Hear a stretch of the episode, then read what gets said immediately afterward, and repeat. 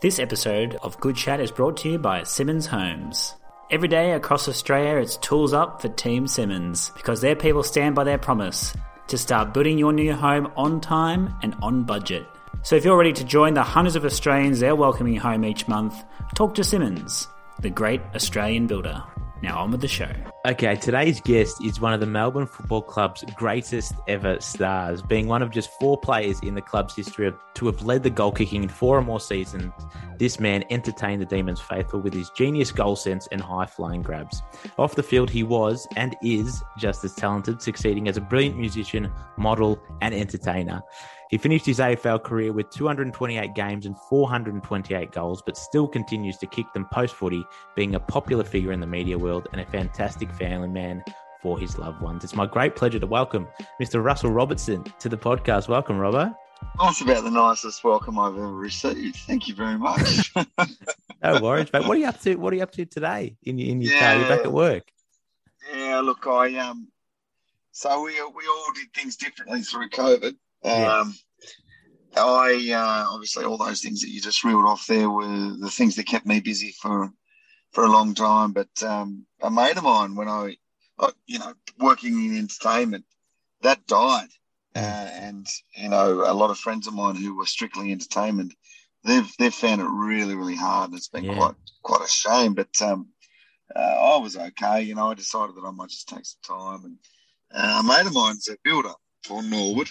Yeah. Um, and he said, mate, I'm, you know, I'm battling. I need good help. Can't get off your ass and do something. And I was like, uh, all right. So yeah. I started working for him, just driving trucks for him because I've got a heavy rigid license. And, yeah. you know, by all intents and purposes, it gets me off the couch. Um, I met some really great guys. They're great to hang around with. And I take my dog everywhere I go. There's, there you go. What's what's his what's his name? His name's Ringo. Say hello, Ringo. Ringo he's a little border collie. Um, he's a, he's a great dog. So he and I just load up in the truck, deliver all the deliveries, and um, yeah, it's not too bad. Is that is that oh. is he named after the drummer? Y- yes, he is. My uh, my partner is a massive Beatles fan, or her father was anyway. It's from London, so we named him after the drummer. Um, just thought that works. Close to bingo. But hey, look, I don't do this uh, much anymore. It's once mm. a week, twice a week, just as they need it. And uh, yeah. unfortunately, this morning they, I knew I was on with you guys, but they've called me. Oh, we need some help. We need a delivery. Can you help us out, Robbo? As I always do, I just try to help out. That's right, you do, mate, and we appreciate it greatly. Hey, we, in in these podcasts, we open with an icebreaker, and it's thanks to Sportsmate Mobile and the Footy Live app. My one for you is, and I'll tell you this why, because I when I do my research, I go back on YouTube and watch highlights and that sort of thing. And yesterday, I went down that rabbit hole. I was on for hours watching your highlights, mate. Does it piss you off that you never won Mark of the Year? Because it pisses me off. No, not one. uh, it, it, it certainly um, was part of my game, but um, I think a lot of people uh, misconstrue um, what what I was trying to do with the marks, and, and I'm not suggesting you are, but um, for me, being six foot, you know, it was a challenge to to get the ball, um, and and look, you've got to have a few tricks. Um, I wasn't great at crumbing the ball. I wasn't a tackler. Um, loose ball's okay, but uh, for me, it was I had decent hands, and it was my father that identified that skill very early. And he could see me, he could sense my frustration when I was playing with mates and with, you know, with local footy as a junior. And he'd say to me, mate, why don't you just jump into the sides of them and get a little bit of leverage over the top? And and that made a lot of sense to me. And we worked really hard on that. We used um, we spent hours in the we had a, a bit of property down there in the yard uh, in Tasmania, um, small town called Penguin. Um, you know, we spent hours and hours and hours working on the craft of using my body uh, to maneuver them out of the way and get a little bit of leverage. Mm-hmm. It was never about the height for me. It was more about the leverage. It just so happens sometimes you get some decent height. And uh, look, when you're playing next to Nita, who's the focal point, he's the one we're kicking to. You know, opportunity was my thing. If it spilled out off Nita, I'd be there to hopefully kick a goal. But if it sat up on his head, look out, Nita. That's right. Hey, it wasn't just your mates that you you jumped into though. This is this is this is a great story. Your dad he got a four by two, your bike, yep. and a stocking, and chucked it in the backyard, and that's how you you uh, learn how to take your speckies. Correct. So Um, I attribute this. I mean, Dad was um, always very left field with his thinking, and uh, being a being a high school teacher, and and um, you know working MDT tech and, and woodwork and design, and he always you know battled to get the kids' attention. Very artistic man, so he would always try to find ways to to interest kids. And Mm. for me, he he um he, he designed this bloody contraption. Being a bit of an engineer at heart, he, he got the 4B2. He put the uh, inner tube of my bike uh, wheel, uh, you know, I had a 10 speed. He cut that in half, put one of mum's stockings, tied that to the end, and inside the stocking leg was a footy. Yeah. And it's kind of like that. And I've told this story very, a lot of times, and I tell it because I think it's a great learning tool for parents Hmm. of young ones who are trying their hardest to get their kids off maybe social media, to get them off their gadgets, to get them interested in something. You've got to think a little bit differently. Mhm. Uh, and and I thought that was the greatest thing in the world. This this footy footy that was just up in the air, hanging up in the air, inside the stocking. And he'd say to me, "Run up and grab it and bring it to the ground. Let it go, and it would just flop back up into the air, uh, bounce back up into the air, and it's there all the time." And I'd run up and I'd grab it, and I'd try to mimic marks that I saw on highlights reels. I would call, you know, Jazza, who's my hero, uh, Yeah. Kappa, Gary Ablett, you know, all that sort of stuff. And um, that was my days. And mates would come over, would wind it around a few times and jump up and bring the ball to the ground off the back. And we had so much fun. And, you know, you fast forward a lot of years and you make it into the AFL. And, it, and it's because of those marks I made it into the AFL. But, you know, when I find out kids are, are, saying in the schoolyard, Robertson, you know, that it, not as much as a because it's a jazzer, you know, it's, it's the Kappas, but every now and then the Melbourne supporters would be going, ah, oh, Robbo. And that made me feel really special. That made me feel really good when I heard that. Yeah, for sure. That, your dad was obviously hugely influential in, in your career and your footy, especially. Mum as well. I, your your mum was a little bit tougher on you, I think I've heard. So, and and that's why you got you know you really related to maybe Neil Daniher a lot because he had the same sort of I just get on with it. No one wants to hear you complain that sort of thing. Was she was she tougher on you? You've done your research, mate. That's brilliant. Um, yes, mum was that. Uh, mum had a tough upbringing, um, harder than than most, in that her parents died at a, at a young age when she was in her very um, influential years. So I think her um, mentality, her sort of her, her credo in life was, you know, nothing's really that bad. I mean, that's pretty bad. And if something like that happens to you, I'll get, I'll give you sympathy. But you've got a blessed life and all the opportunity in the world. Get on with it. If I fell over, get up. You know, if I complained about my three sisters giving me the absolute irrits, oh well, you know, it was that attitude. Oh well, you know, what are you going to do about it? You know, there's nothing you can do about it. And I, I kind of love that now as a as a father of my own and own brood, and and and I use it. And sometimes I think it's it's a little too hard on them, but Mm. it's the reality of life. Mum said to me one day, uh, I think it was after a local training session for um, a selection process to make it all the way down to the, the Tassie Mariners that were, were beginning, and Chris Fagan, Brisbane Lions coach, was the man taking over the, the, the reins as the coach there. And, and I'd sort of performed really well, but I wasn't being given what I deserved in terms of, um, you know, opportunity. Mhm. And Mum said to me in the car, and another uh, another resonation for me. It, it resonated so much, just like Dad with his left field training. Mum said to me, "Unfortunately, Russ, I think that if anything's going to happen for you, you're going to have to go and get it yourself." And and it's just strange how some things, some way, the, the way they put work for me. I was like, yeah, it's true. You know, if I'm going to get anything, no one's just going to hand it to me. Whereas probably some people would think, oh, Robert, just, you know, it was all handed to him on a putter. No, it bloody wasn't. Mm. I had to work so hard. And then I've watched a few games over the years uh, of our games. And being an opportunist in the forward line there with Big David Neitz Schwarter, you know, Gary early days and Jeff Farmer, I wasn't kicked to uh, very often. And if I was, I had to position myself really well. And, and, and you know, if it came to me, I had to fight tooth and nail to get the ball. Um, and that that's that's mum. That's mum for me. You know, no, no I'm saying Nita didn't have to work hard.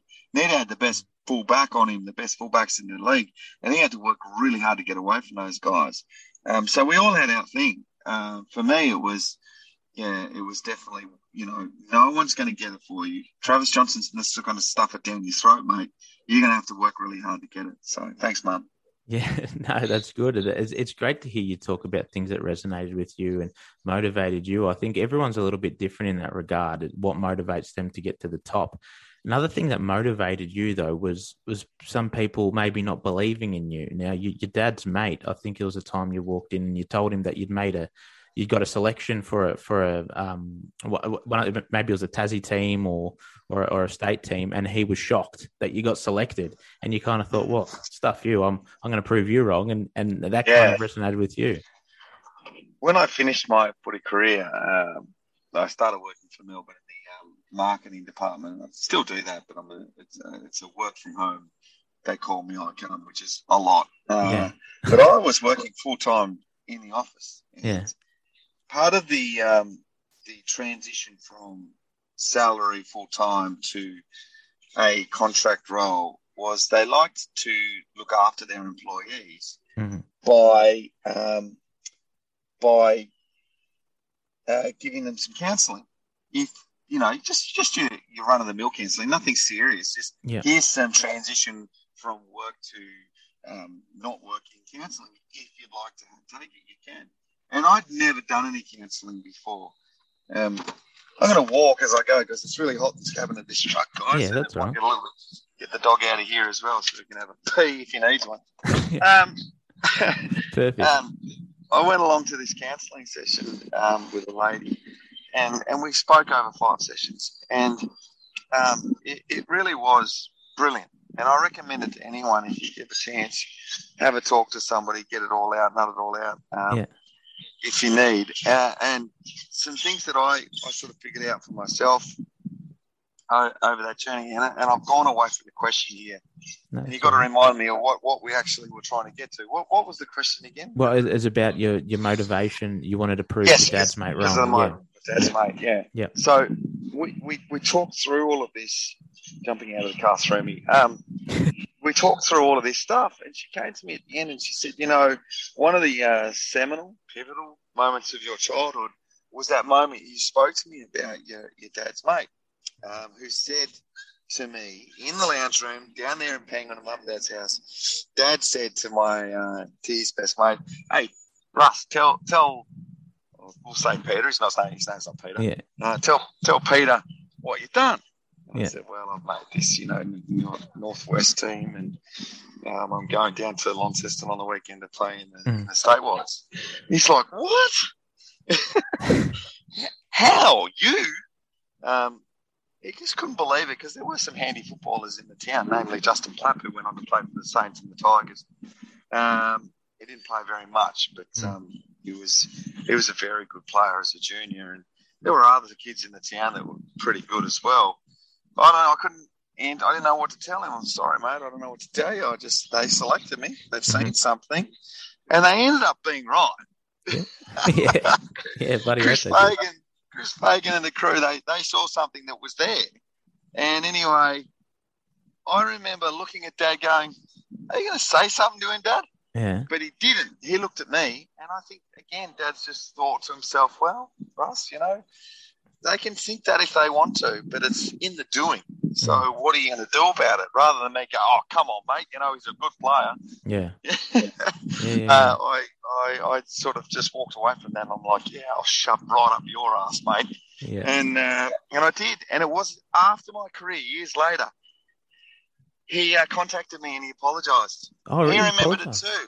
He yeah. apologised. He said, um, you know, mate, I apologise. I never thought you would uh, do, but you you really were a, a bloody good footballer. Yeah. And all I ever wanted, mate, with my football career, I didn't want all Australians. I didn't want mark of the years. I didn't want. I wanted premierships. Number one, mm-hmm. I wanted to break that drought. But number two, I just personally, I wanted people to say he was a good footy player, bloody good footy player. and and I think that I get that a bit. So um, yeah, I'm a bit less like that. Yeah, what did that mean to you when he when he called you? What went what went through Oh. your head? We'll be back after a quick break.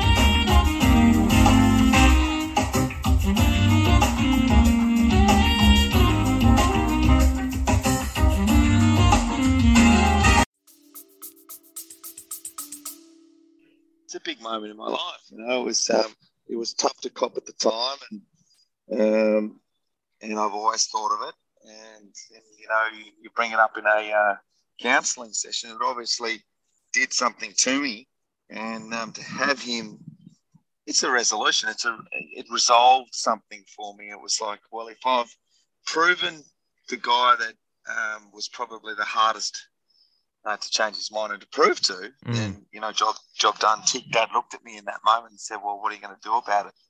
And I did something about it. Mm. Yeah, you also did something about uh, about the demons. You you helped them reach a few big uh, big games and big moments. When you got drafted to the D's, I think you said, were the demons the only ones interested you at, at the time? Yeah, absolutely, they were. Um, I'd actually played a couple of games in the reserves uh, the year before I got drafted, or that year I got drafted. We were playing top up players under 18 competition back then, and Melbourne had a lot of injuries in around that time. You remember Gary Lyon and uh, a lot of guys, uh, Paul Prymke, some really good players for the Melbourne Footy Club were, were just getting knocked up. So there was a lot of guys in the reserves having to come through and play senior football undeservedly, and we were called up. Um, I remember Jess Sinclair, who went to go and play for Fremantle and North Melbourne. He and I played two games uh, that year, and I was just trialing under 18 guys to see if they'd be any good. I think I performed okay in those games. I kicked a goal and was one in down in Geelong. I remember Steven Febey gave me an absolute bake for not handballing it to me to him. Felt like saying, "Mate, I don't handball anyway, so don't worry about it." Um, Yeah. it was uh, it was a shock to me to get drafted at all. I didn't go to the draft combine. Yeah. Uh, Well, you, draft you, um you, you kept the shorts and the socks from those games, didn't you? You thought, oh bloody hell, maybe I won't get drafted. the shorts, the socks. We played a game with them for the Mariners against, I think it might have been the Ballarat Rebels yeah. on the MCG in a, a quarter final or something like that. And Adam Goodes played in that game, and I kept the bloody uh, the dirt from the boots. MCG, hello turf stuff. So you know, yeah, I'm not sure I've got those shorts anymore, but I certainly had my first game jumper and quite a few after that as well. Yeah, well, yeah, you played a you played a few games after that. I tell you what, your first game though, I think it was in Perth, the WACA. Now you, but you found out your first game before you could tell anyone. Was it Damien Gaspar who told you? He saw your name. You know a lot, mate. This is uh, yeah. Um, Gassy, uh, he- the, the the club prankster, club clown. he um, he's great value, Perth boy. He um, he had been wandering through the uh, Junction Oval uh, offices there, and uh, there was the team was usually you know mag uh, on magnets up on a board there Yeah. in our meeting room. And obviously the night before they'd, they'd done team selection, and I'd been on the rookie list all year. Um, got drafted, of course, but um, um, Melbourne had so many injuries, they decided that they needed to draft some ready-made senior players. So they dropped two or three of us back to a rookie list. Well, I was one of those guys because I was one of the last picked up in the draft, and they recruited Shane Woewodin. Yep. And then I got a fellow by the name of Lee Newton, who was a big-bodied ruckman from the uh, the Ovens and Murray League. Um, and we got Nick Pesh, who'd played for the uh, Adelaide Crows. They were ready to go. They were a bit older than us. Um, and yeah, I played the uh, the whole year and made my way onto the list. And my first game was against the West Coast Eagles. I played on Johnny Worsfold Hmm. over in the West. Um, baptism of fire, I I suppose.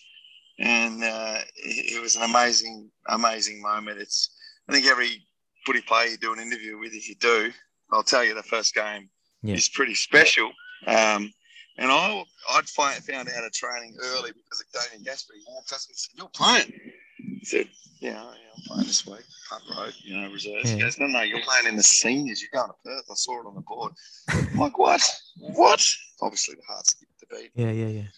And then I didn't say anything or do anything more about it. And then as we're uh, as we're going into our first huddle at training out on the Junction Oval, Greg Hutchison, who had taken over from um taken over, for obviously Neil Balme had been Mm. given the sack uh, just before Neil came in.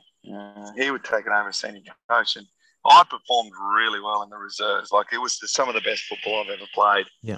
So I, I was deserved, but the opportunity was quite difficult given that uh, given that you had to come off the rookie list and someone had to retire. Mm. Dean Irving retired, um, who was a big ruckman as well.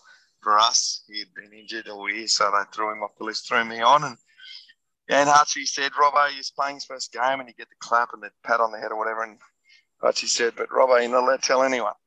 We don't want the media to know. So go home tonight. Don't tell mum and dad. Now, can I tell you how hard that was?" Yeah, I can to, imagine. to, not- to not ring my mum and dad and say I'm playing, you Yeah. know, and it was in Perth, so they couldn't go. Mm. Um, not that there was any COVID or sandstone walls or anything like that up, but it just it was a bit far for the first one. They said come Yeah. over for the second one at the G. Yeah. Pretty big moment.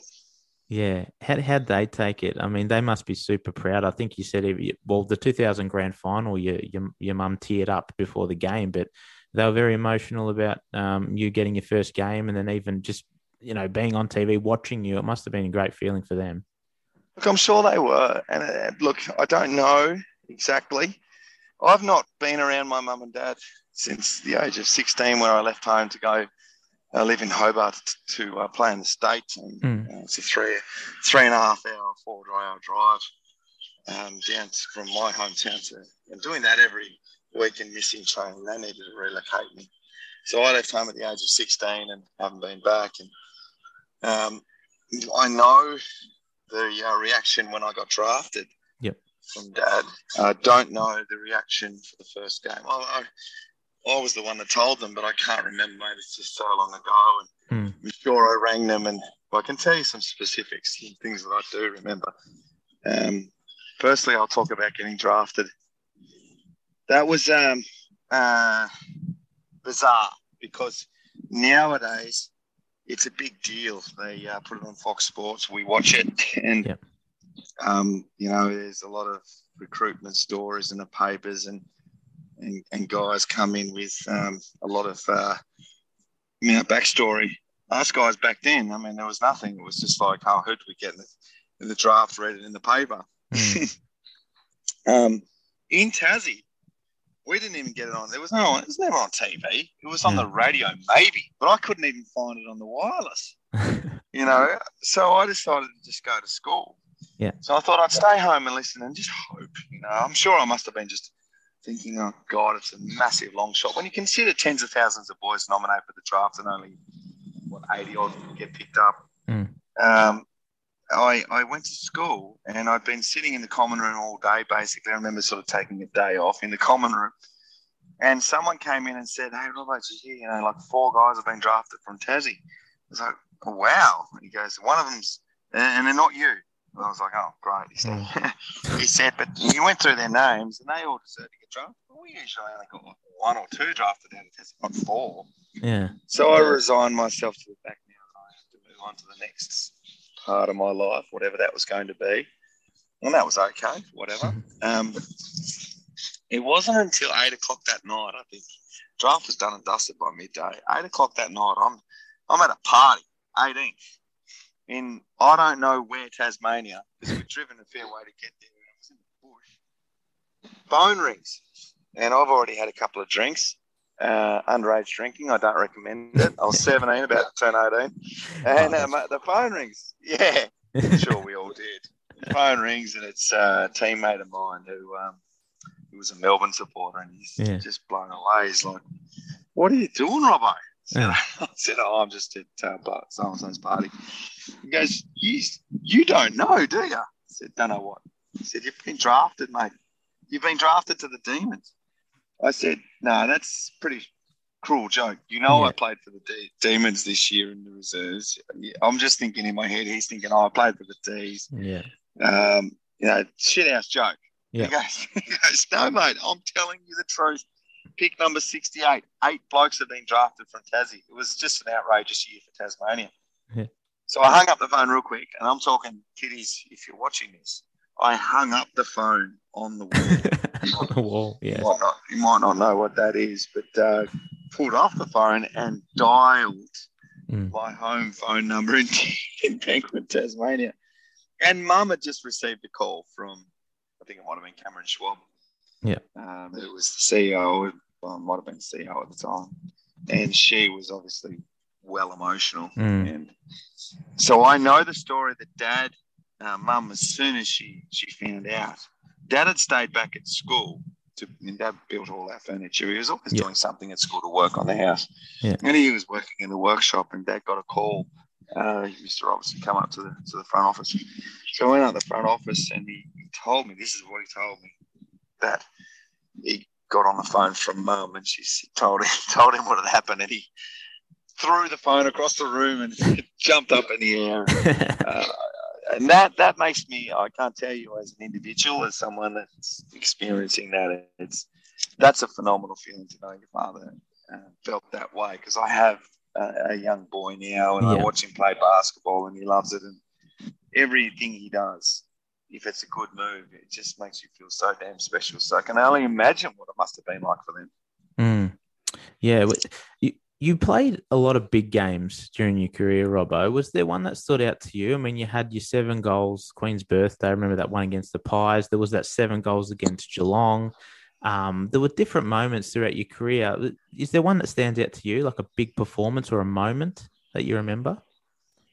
Yeah, look, there's a few. Um, and look, it all sort of pales into insignificance now, considering that we've just come off a premiership and that was what we were always trying to do. But if you Mm. can consider that, you know, football's such a fickle thing and sport is such a fickle thing. You've got Max Gawn, who was a part of a team that was terrible for a long time, but we, we associate him now as being this demigod because he's the captain of the premiership team. But Mm. there were times where we were getting beaten by over 100 points and he's out there and we're spitting on them, you know. So it, it, it was a really horrid time for 10 years from probably around about 2009, 10 onwards Yeah. uh, until, you know, this uh, epic sort of um, push to get good people into the club starts with Peter Jackson, who gets Paul Roos, who gets Simon Goodwin.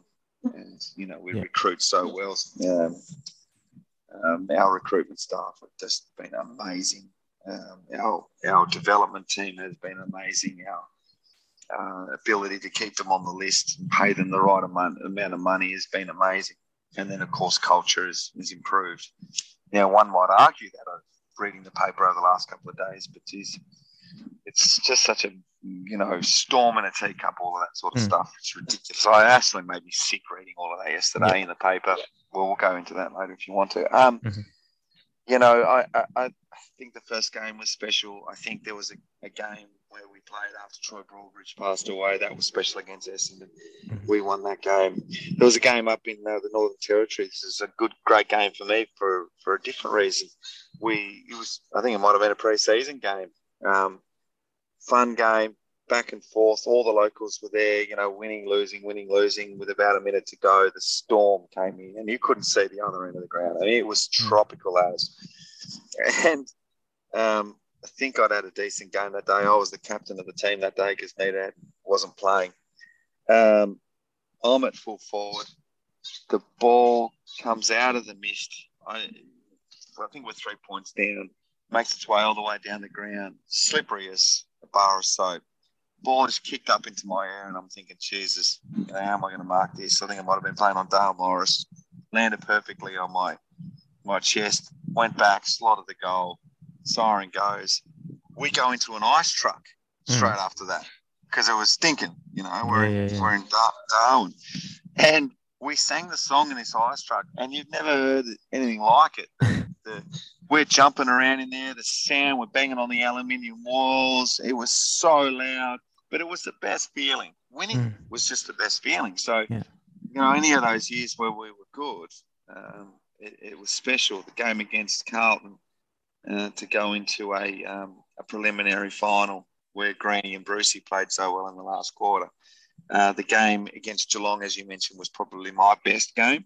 Mm-hmm. Um, as far as, well, maybe not my best game, but as far as, um, I always say this, I averaged five goals when Nita wasn't there. And then he came back and I was shipped out of the half forward flank again. And I was out of full forward that game and then kick seven. And I was out of full forward the game against Collingwood, kick seven, but I didn't get many opportunities, unfortunately, because I'm too small. So those couple of games were, were special, only now because people talk about them all the time. But every single moment playing for the Melbourne Football Club, every single time you ran out on the ground, every single time you took a big mark in the forward line, a kick to goal that made mm. the crowd go crazy. That that's that's what I remember. Mm. Did you enjoy game day, Robert? Because I speak to a lot of players who say they, they don't actually enjoy it because there's so much anxiety, there's so much pressure. They enjoy being around the boys during the week, but game day is not their favorite day of the week. What was it like for you? I agree with that, 100%. Yeah. It's stressful. And you think, well, what are you, what are you worried about? You're playing on the MCG. You're lucky, you know, around given mm. a left leg to be able to do that. But yes, that that's obviously fantastic. Uh, but but um, you know, the pressure that you put on yourself, the pressure from the fans, the media, you know, the Herald Sun's going to be writing here in the next day. And if you become someone that's um, decent, you're in the gun. So if Neitz doesn't kick a goal, they land based him the next day. So the pressure to kick a goal uh, becomes just a little bit more. And if, mm. being able to, um, you know, segment, fragment, get that out of your mind becomes the challenge. I'd, I'd drive to the MCG. And I remember clearly one day driving down Punt Road, seeing the MCG looming in the distance, the Nilex clock just going, this is what uh, this town lives for. It's the heartbeat right there. We're all headed here. And I couldn't think of anything worse. I didn't want to play. I wanted mm. to run. I wanted to go. And I turned to my wife and I said, I don't want to do this. And I was probably two or three years. And she's like, What do you mean you don't want to do it? I said, I just don't want to do this today. I'm tired. Um, the pressure, the crap that I'm copying from people, the letters that you've written to me, and I know it must be well, so much worse now for the for the guys with their social media. Mm. Of course, as soon as you get to the MC, you see the boys' faces, you realise we're all in this together, and then you just get into the battle of it, and it's fun. That's awesome. Of course, that that, but but there are moments where you just go, this. I just don't want to do this right now. So mm. strange, but that's the truth. Yeah, yeah, no, bloody hell, it's interesting. A lot of people don't see that. They see, oh, it's a perfect life if you play AFL. How good is this? But it's so hard. I mean, now, like you said, with social media, the abuse you cop and the pressure you're under, it's probably it's hard to enjoy it. I mean, but when you look, is the is the goal to kind of look back and go, bloody hell, those were good moments. Like in when you're in the moment, it's hard to enjoy them, surely, because of all the pressure. Yeah, you always hear players say when they're interviewed during their career, "Oh, that's a an honour that I'll look back on yeah. when I retire and enjoy an individual honour." Well, it's the same for every single part of your yeah. career because of that. Yeah, exactly like we just said. You know, the pressure of of mm. friends, family, media, your your own pressure. Like I so demanding of myself and such high standards for myself. I wanted to be the best that I could be and perform so well. Um, for everybody. Um, that that just it's sickening. And then when you finish, now I'm retired, as I'm here with my dog, and I'm driving a truck for Christ's sake, which no one gives a rat's ass about. You realise, and yeah, I, I look at the players that are playing right now, and I'm quite hard on them as well, and demanding of them because it's my team and I want them to do well. we all are. So, and I was in that boat. So I'm glad not to be in that boat anymore, to be honest with you. Um, yeah. I feel like you know had we had a few things go our way during our time, during the Jeff White, Adam Yze, David Neitz, you know, Shane Woewodin's, you know, all the great names that you love of the Melbourne Football Club back then. We had a great team. Had mm. some things go our way, we would have been that team, that premiership team. Mm. I want to ask you about this this current team in, in a second. But first, I, I'm really interested in post footy, the transition, because you know, like you said, during your career, you had a goal. Like, I want to win a flag. I want to do this. I want to do that. Once your career is finished, how does how do you change that mentality? Like, what becomes the goal? You know, what becomes the ambition? How do you motivate yourself on a daily basis? It's a really great question um, because something that I really battled with. I think that was uh, I went to the last best and fairest, and he ended off my jumper to Liam Jurrah because he was going to be the next premiership forward. Apparently, well, that's what I was told in my yeah. my uh, last meeting with the club when they gave me the, the uh, lemon and sauce. Um, no disrespect to Liam Jurrah, things didn't go well for him. Um, he, yeah, I, I, you have to have things set up for you. Um, you need support, you need help, you need family, you need friends that understand and can guide, but you also need to submit to that uh, guidance and help. Um, I think there's an idea that, oh, well, I played AFL and I was this elite footballer for a long time, so I don't need you and I don't need anyone. Actually, you still need me. No, as soon as the jumper's taken off, taken off, nobody needs you anymore. They don't.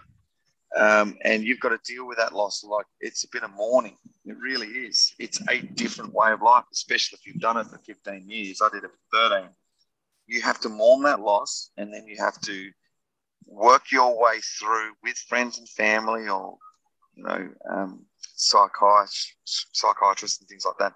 Mm-hmm. Uh, you have to get over it, uh, get over yourself, get over your ego, and and res, uh, relent and get the help. Um, it doesn't have to be terrible. It doesn't have to be, oh wow, you know, I'm failing. I need to go and have a massive. Um, I mean, I need to go and see a psychiatrist because I'm and sit down and talk about how I'm. No, it doesn't have to be like that at all. It's just mm. constant conversations with friends and and and transition into another life.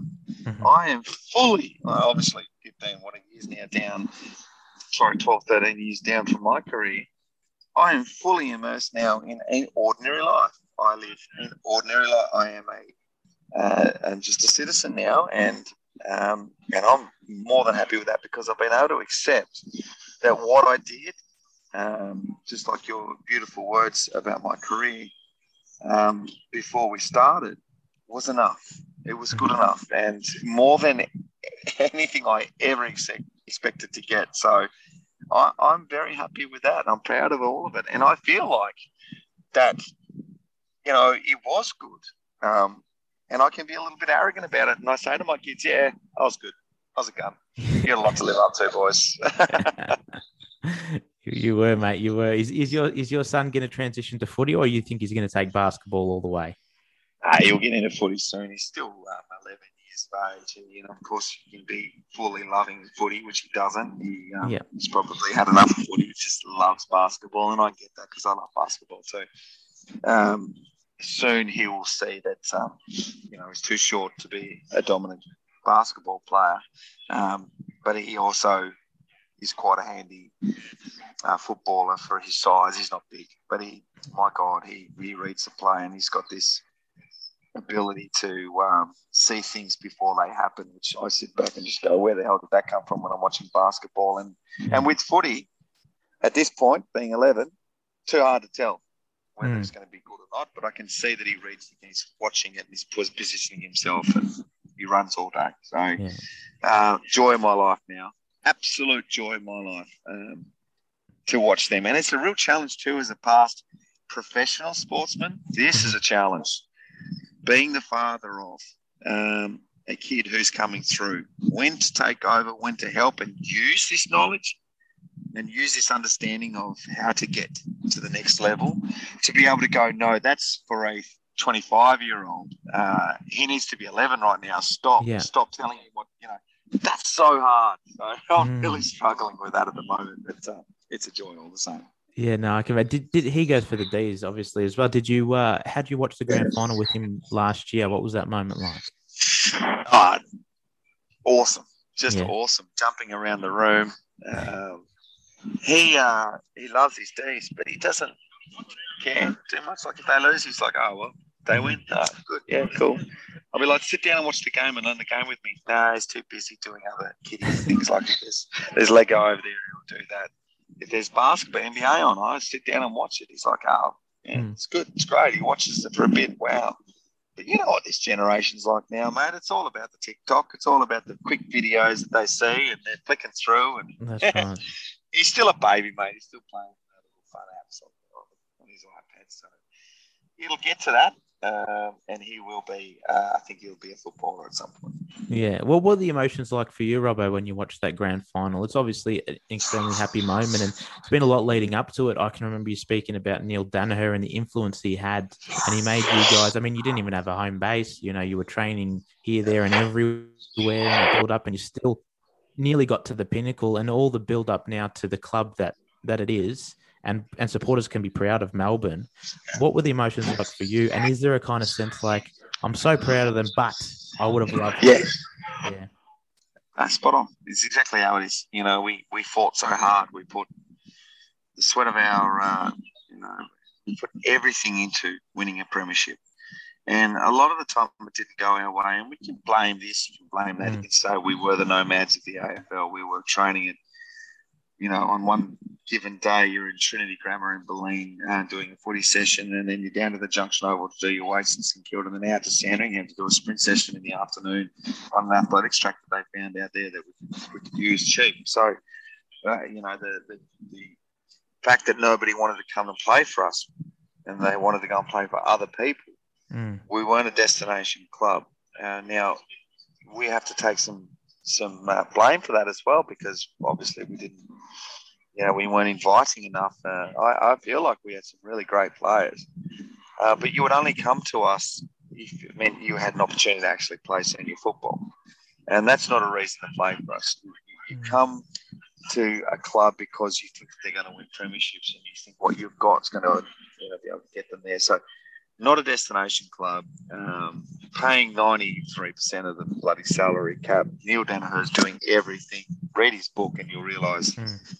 how much he was actually doing and what a basket case we were, how much pressure our supporters, like our Coterians and our, our higher end sort of um, money making, uh, giving supporters, what they were doing to keep us afloat is just bollocks, really. So I don't hmm. know. North Melbourne was probably in the same boat, but it made it terribly hard to win a premiership. And timing's everything. And these guys have come in. So the question is, how do I feel about the guys now? And I'm just so so relieved that we've got a premiership. We're relevant. Our club is respected. Um, I, I, feel like it's all a rich tapestry, uh, and it starts back as far back as as you know the last premiership. You know, our story is our story. It was tough years for 20 years when Barassi came back and coached us, you know, through the, the Northey years where we were successful and the, the, the heartache of Jim Stynes and, um, you know, some final series that didn't go our way, some superstars like Flower and a Lyon and Viney and these guys that, you know, even before that, Dittrich and, and God, it's a rich tapestry of emotion. Hmm. Um, that you cannot quantify and you cannot um, resolve in your mind. You just have to look at what's happening now. And what's happened right now is a premiership. And.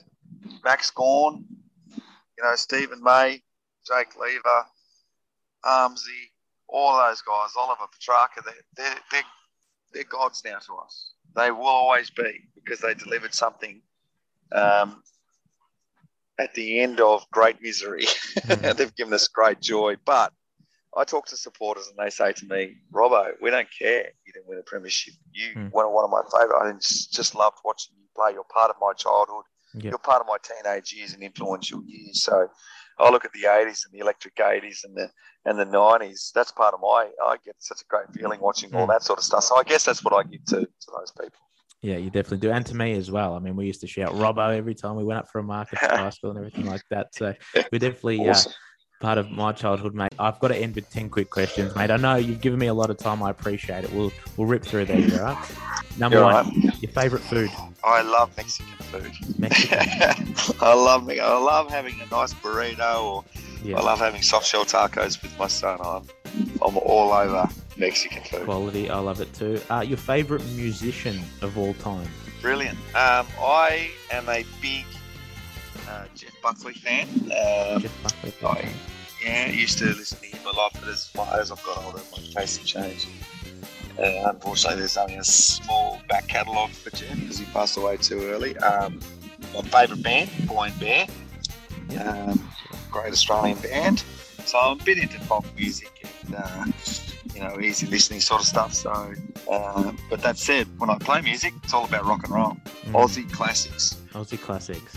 I love it. Yeah. Uh, your favorite TV show at the moment? What are you watching? We're watching my wife and I watching uh, Animal Kingdom. Oh yeah, that's Um, good. Quality show. So good. Um, it's, we're getting towards the end of it now. Um, Yep. We should have got to it years ago. Like this is the only, we started watching it at the start of the goddamn pandemic, but we've got three young boys who control everything that we watch. And Yeah. as soon as they go to bed, we look at each other and like, let's go to bed. so no binge watching for us. That's right. Animal Kingdom is quality. I love it too. Uh, if you could perform musically at any event or show in the world, what would it be? Do you know what? I played at the MCG, and that was all I needed. It was Yeah. in front of my people, my fans, our Melbourne Football Club. I love that. So it sounded so huge. I'd love to play it out Myer Bowl, sit in my music bowl, Yeah. and just, um, you know, I don't, I don't have my own songs that I'm, that I'm, I'm not going to do that. That's not my thing. Mm-hmm. I've got my own songs, but no one's ever going to hear them. So that's my thing. So uh, being able to play covers of RSL somewhere, uh, to have people listen and appreciate, Mm. that's all I need. That's all I want. Love it. If you could coach any AFL side other than Melbourne, who would you pick? Oh, Gold Coast Suns, eh? Gold Coast. and, go Nice some, weather. Uh, body surfing. And, um, oh, it'd be nice Yeah. But my my favourite team other than Melbourne, well, I mean, I was a Carlton supporter growing up. Yeah. More's the pity. Um, I wish I was a Melbourne supporter. I think I would probably go for Carlton just based on that. Yep. No, good answer. If you could live anywhere in the world, where would it be? Where would you take your family? Where would you set up? Well, I'm in Sorrento right now. Mm. This this is brilliant. Anywhere from from Bayside, anywhere from Bayside down. I think you know. Sorry, anywhere from Frankston South, sort of Mount Eliza down, Yeah. is just so good. So I don't want to live anywhere else other than Melbourne. Melbourne's Mm. the best. Melbourne Yeah. is, and I'm a Tasmanian. I'm telling you, Melbourne is awesome. It's just the best place. And say what you want. Uh, I think it's got the best balance of everything. We may not be the best at everything, certainly are with sport, but we but we have the best balance of all of those things. Well said. I agree. Uh, your favorite movie of all time? There's a movie that I uh, watch every time it's on, and it's not on very often. My favourite movie is called Antwone Fisher. Now it's Never seen that. wouldn't never see, you probably wouldn't have heard. It's a true story. Um, it's about a young uh, black naval officer and his uh, life, uh, troubled life, and and it's just brilliant. Check it out, Um, Antwone I will. Fisher. Uh, you've been given the opportunity to host your own TV program, any time slot you want, any topic, any co-hosts. What do you decide to do, Robbo? Good question. Oh, and the question before, uh, one of the main actors in Antwone Fisher is Denzel Washington, one of Oh, the greatest actors Got to of check, all time. it, So check that out. Yeah, got definitely. Yeah. check it out. Um, so I would love to do a kind of like a rock quiz. Um, Oh, yeah. Sort of setup. Anything that involves music, but that sort of works in uh, a lot of different things. So- So it's kind of like your. Um, uh, I've found that musicians have great have a great take on things. Mm. Uh, Aussie musicians, Australian musicians, even more um, specifically Melbourne musicians. I think they've um, had to suffer for a long time uh, through dealing with it. There's the sport culture and there's also this great music culture. So they've got Yeah. a good blend of these. So having musos and, and footy players and sport people doing something together on a TV show for me would be just absolutely brilliant. I'd love to host that. I'd love to get these talented, crazy, crazy talented musos that we have in Melbourne that you would not know or see or get a chance to hmm. see. We've got such a big city, obviously, and they're gigging everywhere. But I've seen so many of these. I've played next to these guys, and they are phenomenal. So I'd, I'd love to do a sport slash music sort of show. Something. Brilliant. I'd tune in. Let's pitch it. Let's pitch it. Absolutely. Uh, if you second last one, if you could go back in time to any sporting event in the world, wh- what would it be? Do you know what I'd love to say? I'd love to have been on one of the Detroit versus Chicago Bull- Bulls Oh games, yeah, especially the one where the Detroit boys did the walk off. yeah. Didn't Um, shake their hands, just went off. Yeah, hands. I'd love to do that. I think um, I'd love to just bet uh, Chicago Bulls uh, championship Not that I barrack for them. I'm, I'm a Dallas Yeah, yeah, Maverick fan. Um, but uh, any Michael Jordan game would have been brilliant. And the only other one I would have gone to is my second favourite sporting. Sorry, my third favourite sporting hero of all time is uh, Muhammad Ali. Yeah. My second favourite sports person Adam Gilchrist.